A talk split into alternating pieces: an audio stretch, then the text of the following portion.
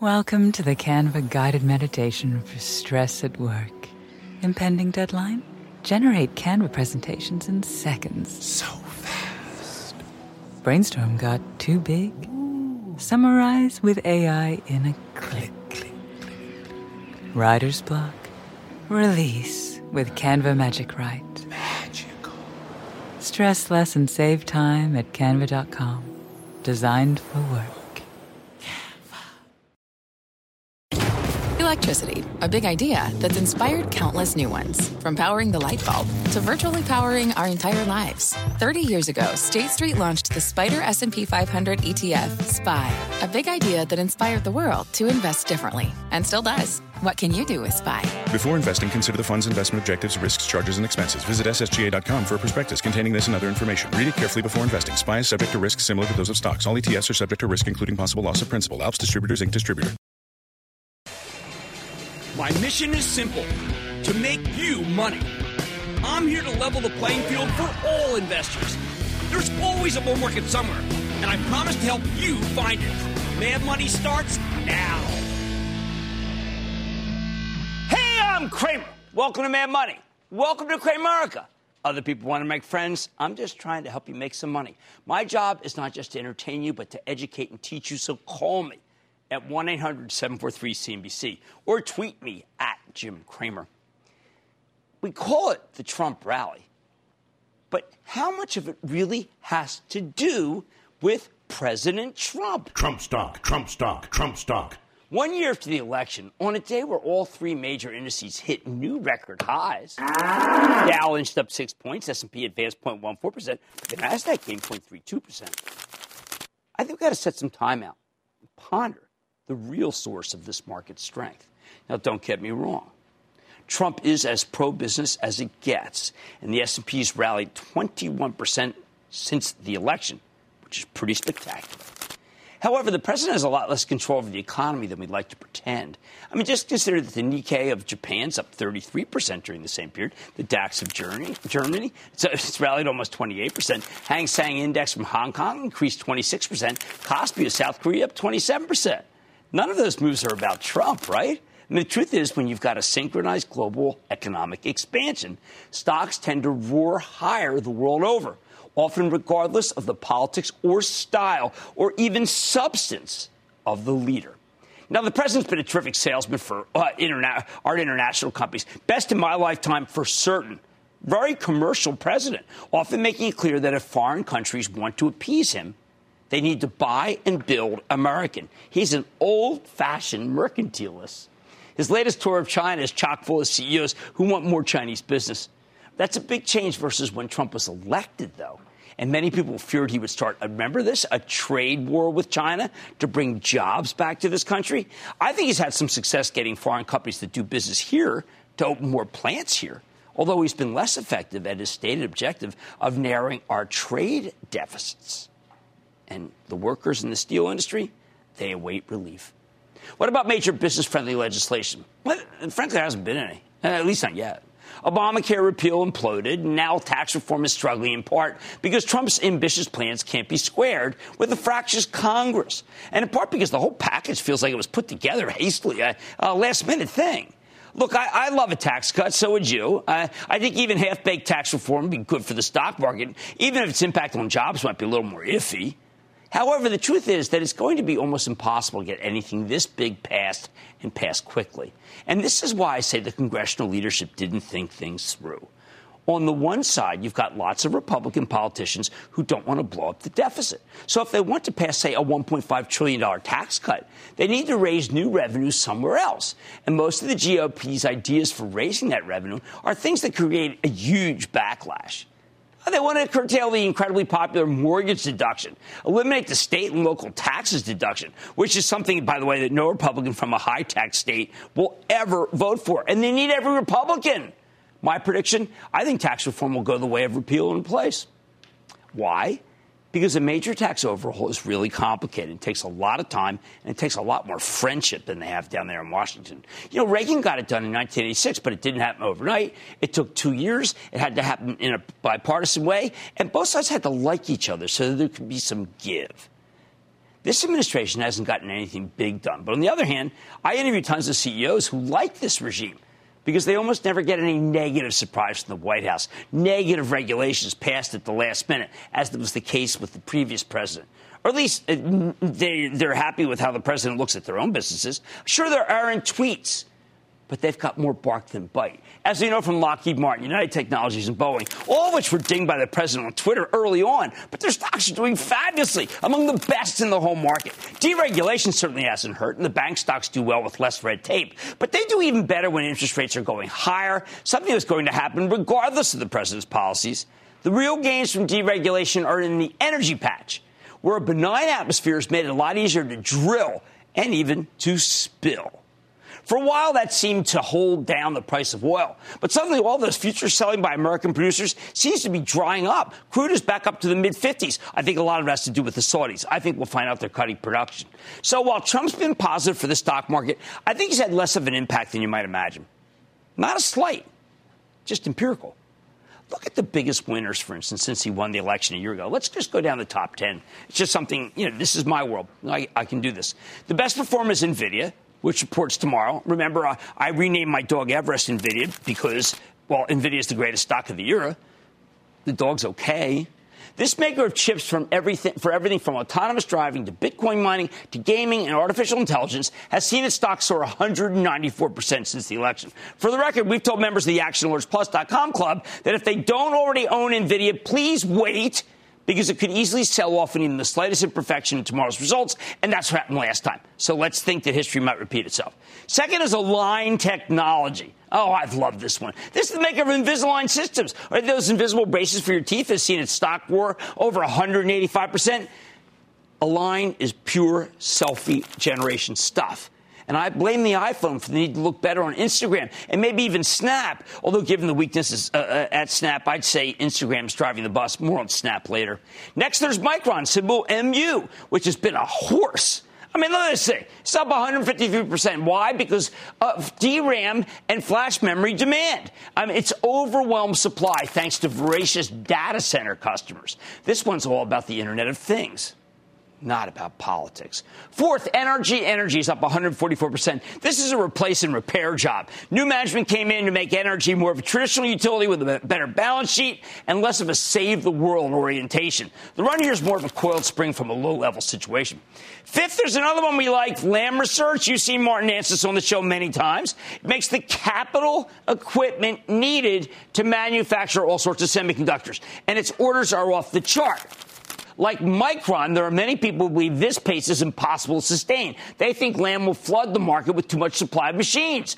But that no longer seems likely, given the amazing secular growth that we are seeing from the machines that are needed in the data center. Hence the stock's 113% move. Number six, United Rentals, another one we have on the show all the time. This is a Trump bias stock. That is, if you believe that deregulation plays a role in the psyche of those who rent heavy equipment. Personally, though, I think the Hurricanes have more of a hand in why it went up 96% since the election. Seven Applied Materials competes with Lam, meaning it's a good house in a good neighborhood, explains the 93% run in stock. And next, there's Boeing. Can you believe the large capitalization stocks here? Boeing got a slew of orders and has definitely benefited from both its considerable defense business and the president's relentless pursuit of overseas orders. Although in the House of Irony here, one of Boeing's biggest was from Iran. That's certainly not Trump's doing. Still, he deserves some partial credit for how Boeing's order books are filling. So uh, it's 87% gain, some on the president. PayPal's number nine, up 80% during this period, and I can't possibly think of a linkage, maybe you can, I can't, between this payments process, payment processor's growth and President Trump. I think the credit goes to CEO Dan Schulman and his team. They've made PayPal and the millennials' preferred way of paying for things, as we learned just the other day in our trip out to the West Coast. CBOE Global Markets rounds out the list, stocks up over 78%. I think that's a company with predictable growth that belongs to the red hot fintech or financial technology cohort. Not a lot of loan risk there, which could benefit from deregulation. Uh, for certain, definitely, but it's really a play on management's ingenuity.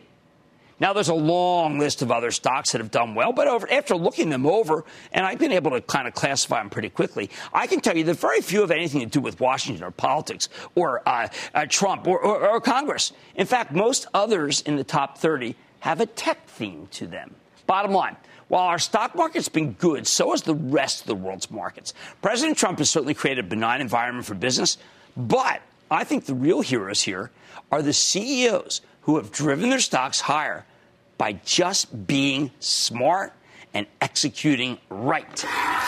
In the end, business is about business, not so much about politics. I want to start by talking to Robert in California. Robert.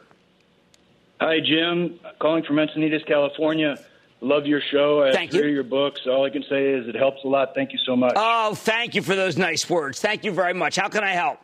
My question is on the drug sector uh, with the opioid crisis. I understand all the, the ships will, you know, go down with the tide, but my question is specific to the three big distributors, uh, uh, uh, Cardinal, and McKesson. And McKesson had a great report last week. Unfortunately, on the same day that President Trump you know, came out and talked about the opioid crisis, so it went up and down. But Right. my confusion is that the PEs are so far off 19 and a half, 15 and a quarter, and six for McKesson. That doesn't seem to make sense to me. No, but I think that? people feel they're going to get squeezed out. I think more and more people feel that the margins for these companies can't be helped. Uh, they're going to go down. The opioid crisis doesn't help them either. Uh, I want to stay away from these companies right now. They just don't fit into my scheme of where you got to be in healthcare. I like United Health, UNH. Mike in Illinois, Mike. Booyah, Jim. How are you? I am good. How about you, Mike? Excellent. My thought, my, I was wondering what your thoughts are on Mazor Robotics. I think. Mazor. I, this is the son of, in, of Intuitive Surgical. We have liked it now for a double. I think it can go still higher. It's got a machine for backs that is like the uh, Da Vinci machine from Intuitive. And I think the stock is good. I would love to have the company back on. There was some SEC regulatory issue of the equivalent of SEC in Israel. We think the product is what matters, and it's good. Dennis in Michigan. Dennis. Hi, Jim. MGM announced a solid quarter despite the horrible event last month, and the stock is over 5% today. Yet, MGP, the REIT, loses on the market today. How can that be when a REIT owning the property of MGM loses when MGM gains 5%? Your well, thoughts? you know, MGM is an operating company that's really based on uh, the fact that a lot of people were shorted, thinking that something what horrible would have happened to the earnings because of what happened there. That did not come true. Uh, MGM Resorts is re- uh, growth properties is really a play on the yield curve and play on interest rates, and uh, it's going to continue to play that good five percent, which I like. But it doesn't react one for one with the stock. A lot of people were short MGM. They were betting against Jim Murren. I have never bet against Jim Murren. Why? Because I have horse sense. Sure, the president has created a sweet backdrop, but the executives of these winning companies, I think they're the real heroes. On Mad Money tonight, Take Two Interactive, you seen that one? Has developed some of the biggest titles in the video game industry. After an over 10% climb today, can the maker of Grand Theft Auto stock continue to rise? Hmm. I'm going to sit down with the CEO to find out the game, if it's game one for the earnings. Then has Snap snapped? I'm giving my take on the company after earnings, and I'm not putting a filter on it. And Zebra Technologies might be an exotic beast to you, but it's no stranger to the world's biggest companies like an Amazon, a Walmart, or even the U.S. Air Force. They're all putting its technology to work. Stocks up nearly 25% this year, but could this decline the last two days after earnings signal it's best to be avoided? I've got the CEO. Stick with Cramer. Don't miss a second of Mad Money. Follow at Jim Cramer on Twitter. Have a question? Tweet Cramer. Hashtag mad tweets. Send Jim an email to madmoney at cnbc.com or give us a call at 1 800 743 CNBC.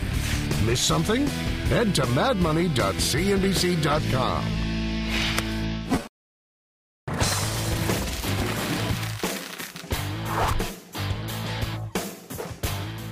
don't know about you, but for me, there's nothing better than being pleasantly surprised by one of your absolute favorite companies. Just look at Take Two Interactive Software, that's TTWO, the big video game maker responsible for Grand Theft Auto, Red Dead Redemption, and a host of popular sports titles under the 2K banner, like NBA 2K18, which may be the greatest sports franchise in video game history. I've been pounding the table on gaming stocks for ages, and, and rightly so. Take Two has now given you a 115% gain year to date as of yesterday's close. But then the company reported a truly blowout quarter last night, and that propelled the stock into the stratosphere. Take Two posted a terrific 35 cent earnings basis off a 74 cent basis, higher than expected sales, up 20% year over year, thanks in part to the success of Grand Theft Auto Online and NBA 2K18. These numbers sent the stock surging up about 11 bucks or over 10% today.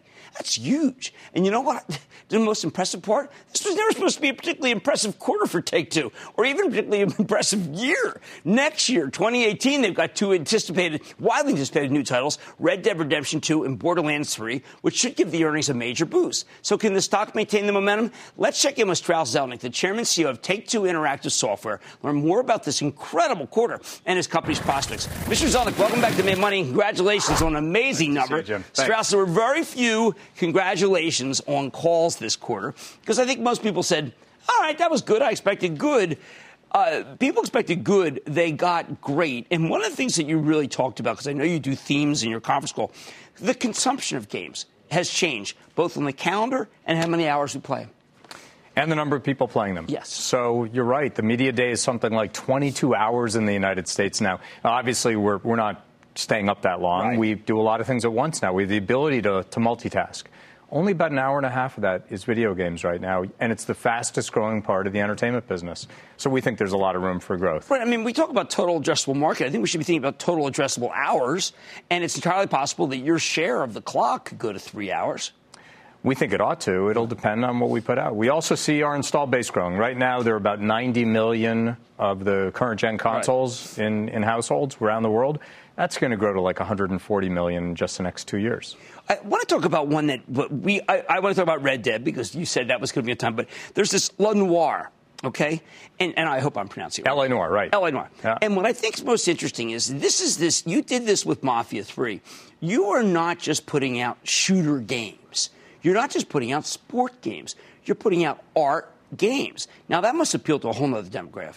It does. Rockstar Games really push the uh, the edges with LA Noire because it's it's it, it's really cinematic. It's truly right. interactive, and they're doing something really special. They're putting out a VR version of uh, seven of the cases of LA Noire see, for HTC Vive. So. Okay, so I read this, and the first thing I think of is like, is this going to be like Black Mirror? Could be like Black Mirror, or could it be like a couple of great you know, it, it, it, Raymond Chandler novels. I mean, to me, this that's actually a great analogy. Well, Raymond that's Chandler. what this is why I'm going. I'm going to buy this because it's just to me a novel yeah. Eh, brought to life by you. Yeah, the Amazing. experience is going to be incredible. What's also great is LA Noire is some years old. It's already sold in seven and a half million units, and it's coming to life again for current generation consoles. How much does it matter when you look at the current generation consoles that they're they're they're better than life? I mean, the this the Switch, it, it's extraordinary. Well, when you when you play our basketball game, you know, just step back a foot or two and squint a little bit, you can't tell the difference between a video game and a live game. It's extraordinary. And that, too, is just the beginning.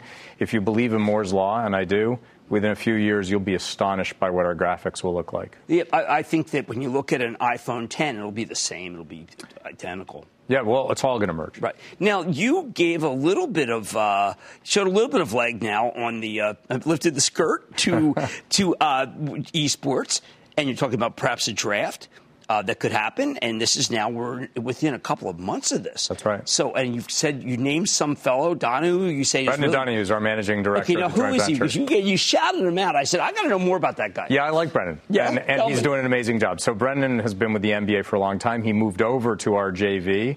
He's he's managing director of the joint venture that we have with NBA. Brilliant. And he's going to be making some announcements soon. He's already made some, but basically we have a selection process coming up. You can apply, Jim. Okay. And then we'll actually have a draft. There'll no, I'm tempted because uh, you know when I look at I like Activision Blizzard, but they're all really. I mean, look, it's the biggest, richest names in the country. I want to be involved and not have to spend five hundred million dollars to. That's right. Anyone can try out, and we will have a very diverse crew of the best gamers on earth playing for 17 teams, and we're going to have a season in 2018. He'll make the rest of the announcements, but I couldn't be more excited. Do you think one day NCAA scholarships and then go in the lake? You, right. Why would you rule anything out? I don't you think can't. there's any difference between playing games professionally and right. playing a game professionally. No, I, except for the fact that you can be a, you don't have to be six seven. That's right, and that's a natural selection thing. We, we don't think it's right. And our teams will have men and women. Right, I like that too. Right. Now, uh, you really differ, differentiate this quarter between GTA Online and GTA. And the percentages are pretty amazing of online. This is happening way too fast for most people. Uh, it's amazing what's happened with Grand Theft Auto 5. We've sold in 85 million units, and, and we're having another record year with Grand Theft Auto Online, which, as you know, was not our expectation. Right. Four years after initial release, you know, the audience is growing, and people love it more than ever. And that's, that's really related to and driven by the incredible creativity coming out of Rockstar Games and the fact that they keep dropping new content into Grand Theft Auto Online. Well, there is a big difference between your call and your quarter and then Electronic Arts and Activision Blizzard. They they are still seasonal. They have that big season, and if it goes well, they do well, and if it doesn't, forget it. You're driven by creativity. Creativity doesn't seem to have a quarter we don't really have seasonality. You know, we put out huge releases in January and February. In the spring, we right. have Red Dead coming in the spring of 2018. Um, when you give people what they want, they come out for it. Now, look, we're not going to put out a big title in the in the depths of right. summer. Probably not a great time to do it. But apart from that, we're year-round business. All right. Wait, one last question. I could get it from my way. Get you. Why do Why does my nephew and head writer? Why do my Why does my family love Red Dead? Why was it important that it not come out until it was ready? The reason we're sitting here today, the reason I get to be on your show, is that we never put out anything until it's the best it can possibly be. Red Dead is going to be. Uh, I'm not allowed to over promote it. Right. That's not my nature. It's uh, built from the ground up for this generation going to be amazing. Oh, I can't wait. I really can't. This is very exciting. We didn't even get to WWE and China. There's so much more to this story, and yet it's still not high enough. I'm not kidding. Even after today, that's Strauss Zelnick. He's the chairman CEO of Take Two Interactive. What a story! What a guy! What a game! All the games. David Cramer.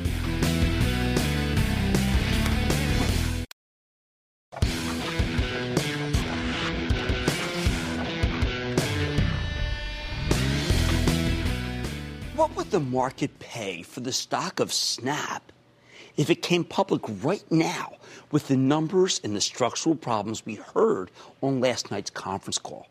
I'll tell you one thing you wouldn't get these prices. No way. Well, there's no way we'd actually pay just under 13 bucks for this thing in an IPO, even though the stock fell almost 15% today, what can only be considered hellish earnings. Let's do a valuation exercise. Think about Twitter versus Snap. What's a better buy?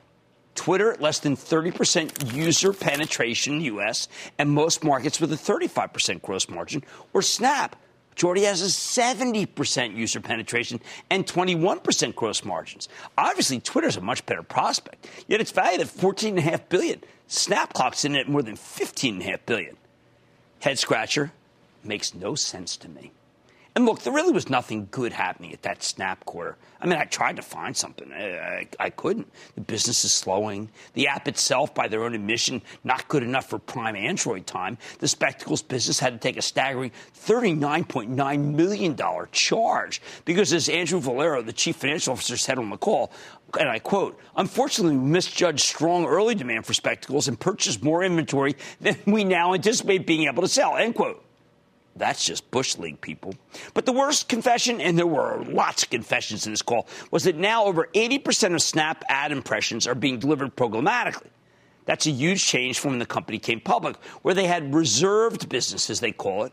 Uh, and that's a great model. That means that the advertisers were handcrafting programs for Snap. I like that. Advertisers believed in the campaigns. They, they, thought they could produce some spectacular results with millennials.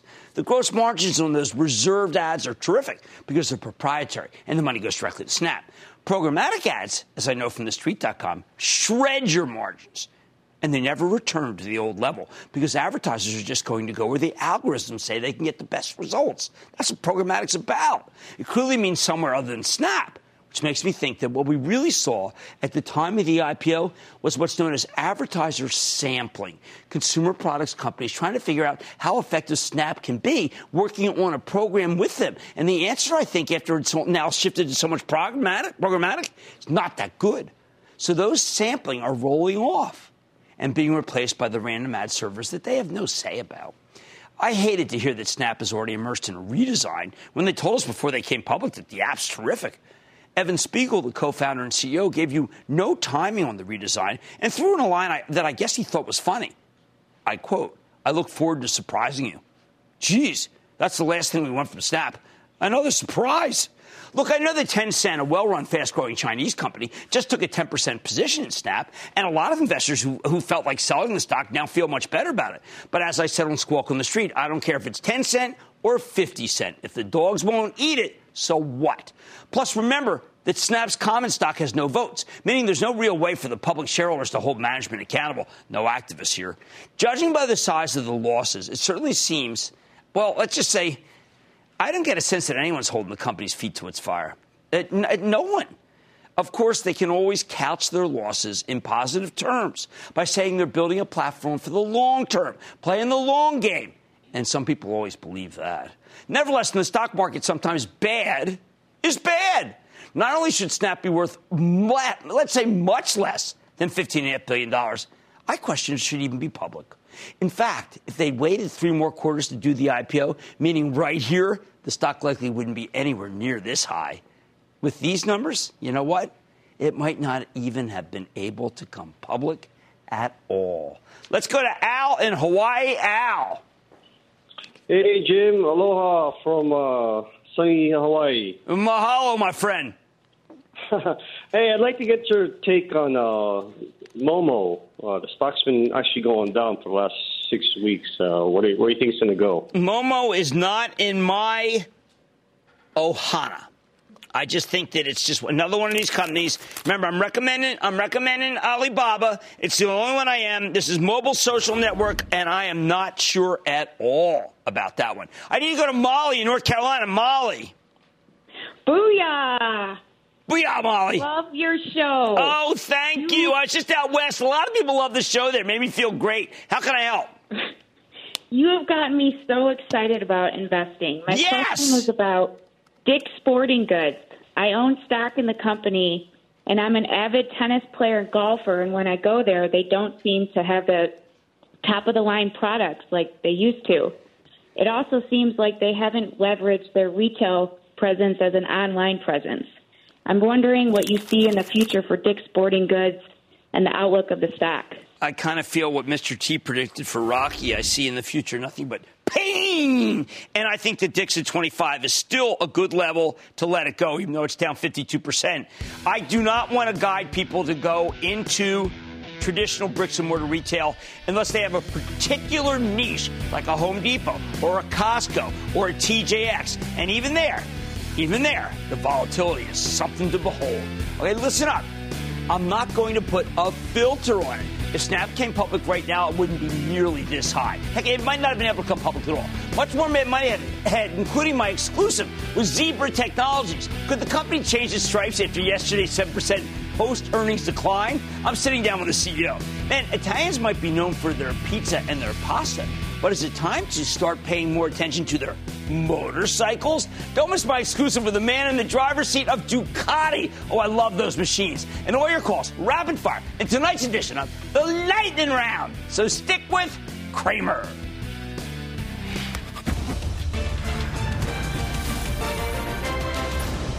Tomorrow, kick off the trading day with Squawk on the Street.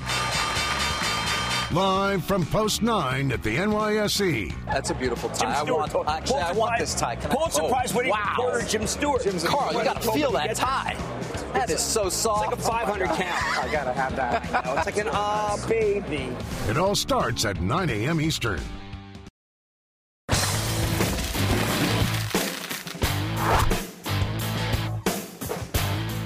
Heck just happened to the stock of Zebra Technologies? Here's a company that's a leader in what's known as enterprise asset intelligence. Think barcodes, mobile printing, data capture, location, ma- motion management solutions, and cloud based device management, which you know we think is really important.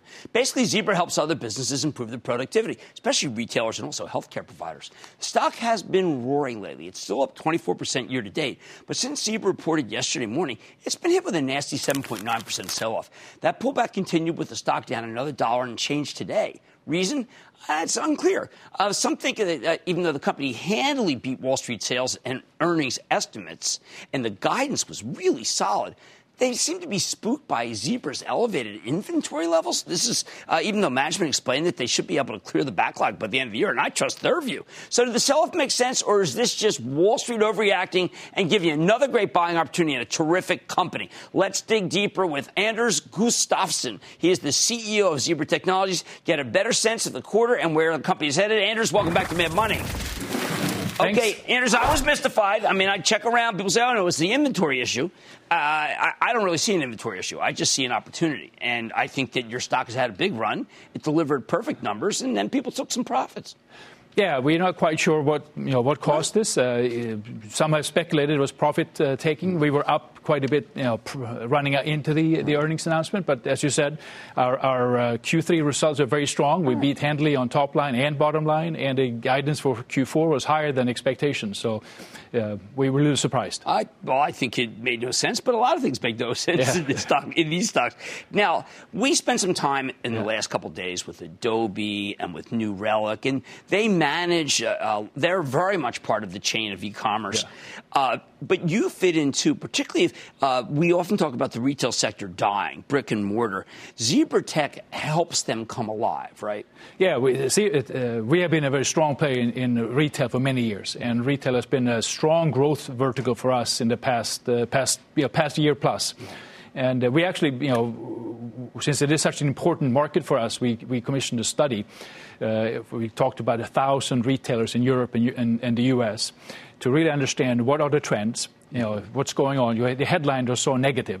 Yes. But we actually found that, you know, retail expected to grow by 3% for the next five years, per year, for right. the next five years. Store closings are actually slightly higher. Store openings are slightly higher than store closings Which is amazing, year. just different kind of stores. Yeah, but it's, it's um, uh, uh, five uh, ch- retail chains that account for about 30% of all the store closings. So they need to know where all their product yeah. is, and that's, you can really help them because yeah. it's just a huge, huge swing in how people get product to yeah. the consumer. Yeah, the, the, the, so the, leaders in retail today are investing heavily in new technology to enable right. them to uh, to be able to uh, you know execute on an omni-channel strat- strategy. You know. No, I uh, was asking around about some people whether they yeah. like. Some people said your stuff's a little expensive, but they say it's just something they pay for quality. But one of one of the people that I interviewed said that uh, you're great with drone management. Drone management.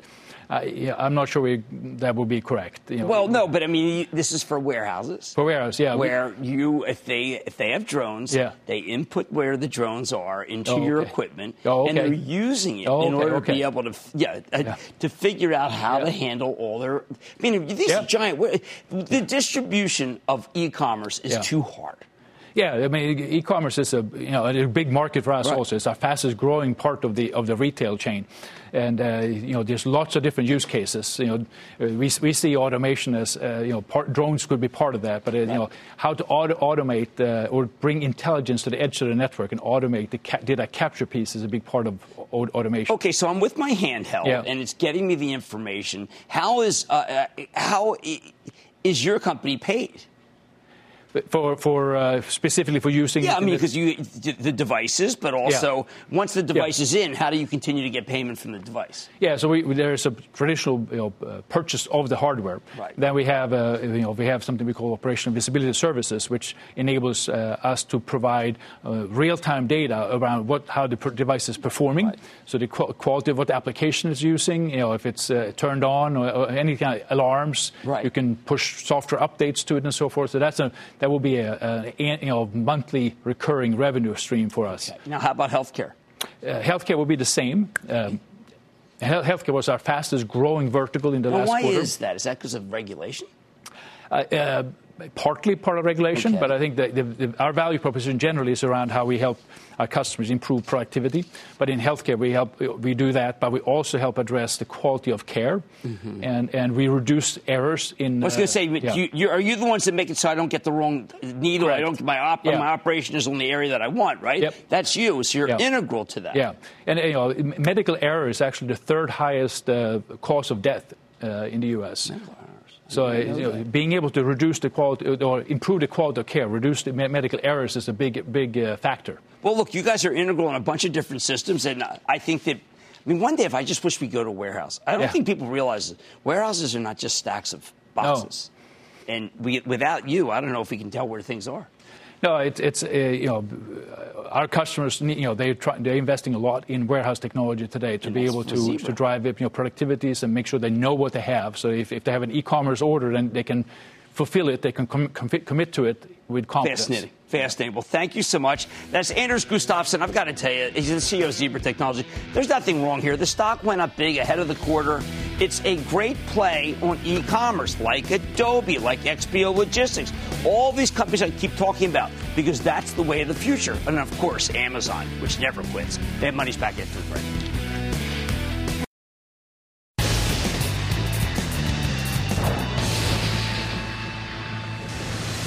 It is time. It's time for a very special day before our Veterans Day show at West Point. Lightning round on Mad Money. Yeah, we're going to West Point tomorrow. That's where we're taking calls. Rapid fire.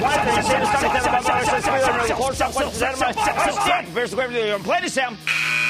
And then the lightning round is over. Are you ready, Ski Daddy? Time for the lightning round. Let's start with Gregory in Michigan. Gregory.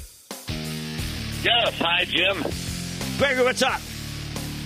Uh, I bought 20,000 uh, units of Gil, Gilead Sciences. I understand that they bought out one of their neighbors, and it's been up and down like a yo-yo, Jim. What do you want me to do? Um, I think it's too cheap to sell down here at 73, and they bought a nice biotech company, but it is really not one of my favorites, and I expect that it could be five more down without a problem. Just got to point that out. Let's go to John in Nebraska. John. Jim, my stock is Halozyme. H A L Oh, we like Halo. We had them on. This is really fabulous technology that they have. I think it's one of the best of these proprietary immunization CAR T situations. I like the stock. I think you should own it. Steve in South Dakota. Steve. Hey, Jim, big fan. Love the show.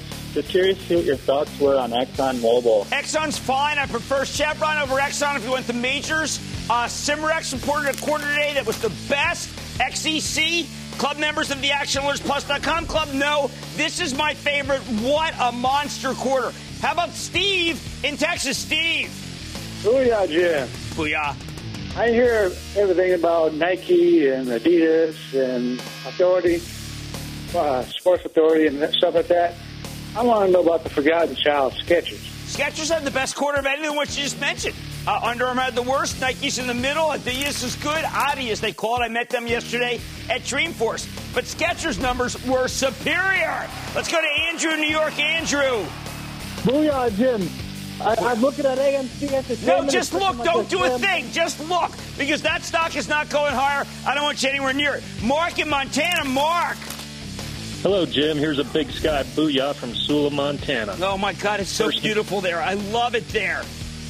It's great. First and foremost, hats off to you and your team for all you do. Oh, thank you. My stock, my stock is GBCI Glacier Bancorp up about 29 percent. It, it's over it's the a year. very It's- big premium to uh, the book value, which does concern me because that's what those companies trade at. But at the same time, the Fed's raising rates. If the Fed's raising rates, Glacier would be terrific to own. So you don't need to do it, but you need to know that it is pricier than a lot of the banks that I follow. Let's go to Craig in California. Craig. Hey, how are you, Jim? I am good. How about you? Doing well, thank you. Thanks for taking my call. My question stays on the Timken Steel Company. Uh, I grew up in Cleveland, Ohio, smelling the blast furnaces and watching the flames come out of the smokestacks of Republic Steel. Saw those go out for a while. Uh, Timken revenue looks like it's significantly up for 20 over 2016. The margins look wider. I know. Look, I, I got to tell you, it was a stock that people thought the, the president was going to issue 232 ruling defending the industry. It's now hapless without it. I like the company. Visited the visited one of their foundries, but I can't recommend it. I like Nucor more. And that, ladies and gentlemen, the conclusion of the lightning round. The Lightning Round is sponsored by TD Ameritrade.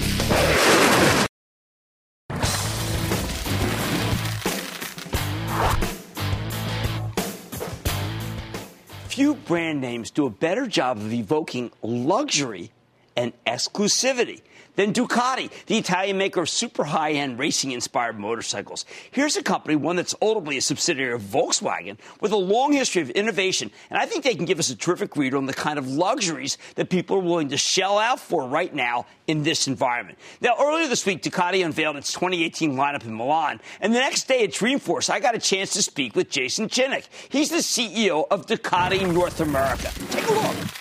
I think of your brand, Ducati as being exclusive, as being great design, but how do you convey that to younger people? Because younger people need to know right now how they should and why they should know Ducati. Ducati is a brand that's heritage is based in sport. And when you think about youth, people want to connect with something that actually makes them feel young and vibrant and be part of be part of a culture and a community where they get a chance to also express themselves. So this is what motorcycling is, and in Ducati offers that at the at the highest level in terms of being part of that sporting nature. You know, between the racing and all of the different product lineup that we bring to market, it gives it, it gives us a chance to be able to connect with them not only through the product, but also through some of the technology that we're introducing to the product and how we're developing our relationship with the customer. Okay, Italian company, you run North America. How does a North American 18 to 25 year old discover Ducati? It's a good question. It's actually an industry challenge overall. Yes, particularly I mean, because you know there's another couple competitors that have the demographic that's mine. Yep. You know, I love my demographic, but that doesn't you don't catch them early. No, definitely not. You know, through one of the things that we've been doing is really through product. We brought in a new line a few years ago called Scrambler. And what it is, it's the idea that it's something that's an endorsed brand from Ducati. It's a bit post heritage, which is a bit fashionable right, right. now but it's unintimidating. It's an inviting. It's when you look at one of those motorcycles, you smile. And so the product is part of it, but it's also communicating with them through the channels that these guys frequent, and it's largely social media. You know, when we look at the Scrambler line, not one cent has been put to print advertising. Not one cent. Not one cent. It's exclusively digital. Facebook, digital, uh, direct Facebook, to consumer, Instagram, direct, a little bit of direct to consumer, but really what it boils Instagram. down to is Instagram. So where would I see it? uh, scramblerducati.com. It ends up we end up doing a little bit of ad uh, ad buy here that will pop up in the feed, and we just basically find the things that we believe that they would connect with outside of motorcycling. And with that brand, we also don't look at motorcycling as being the the uh, the continuity. It's right. something that's whether it's music or fashion or food or kind of the maker lifestyle, something that's a little bit different, and we connect with them that way. And we also bring that direct to them in environments where maybe we would be unexpected, like surf contests or pop up stores. Surf. And, oh, yeah, absolutely. Really? Music festivals and it helps bring people do, into do, motorcycling. Okay, so do you work with Live Nation? How do you know what a music festival would have Ducati people? We're, we're actually we don't You're we agnostic. don't yeah well we work on a little bit of more of an underground level more well, guerrilla, guerrilla style. Because, reason because Salesforce uh, has combined with Live Nation to be able to get a certain demo in that otherwise wouldn't know. Yep. And I figured Salesforce must be doing that for you too.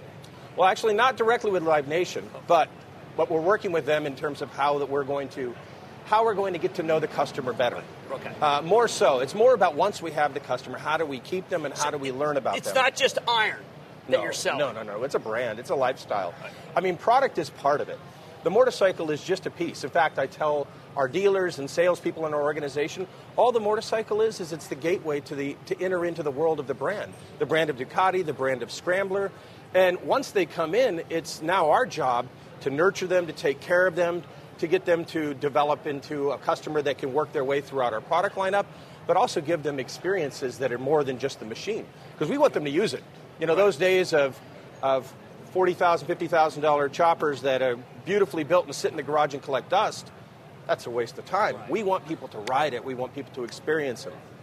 Now, uh, one thing that I, I, the another company in your industry has apparel that I think has now been tapped for people who are older, 50s, 60s on the road.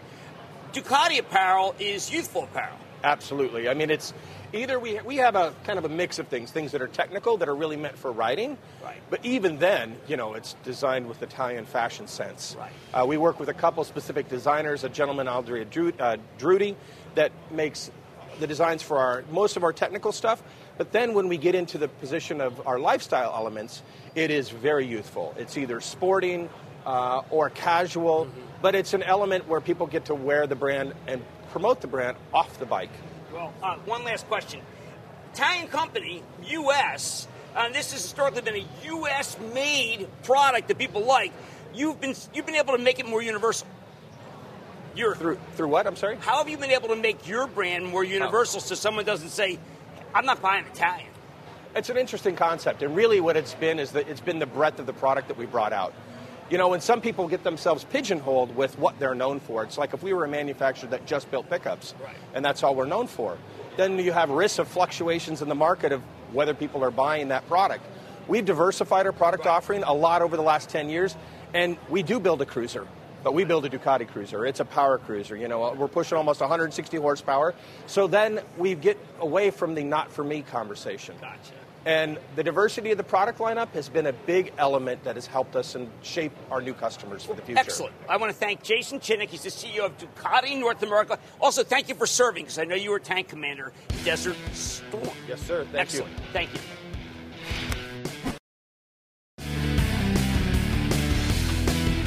Please do not miss our very special Veterans Day show with the great cadets at West Point tomorrow. I think it's going to be a really good one. Yesterday and the day before, we were out at Dreamforce. I keep thinking about those incredible technologies that we saw, the technologies that make it so that every entrepreneur can live their dream out.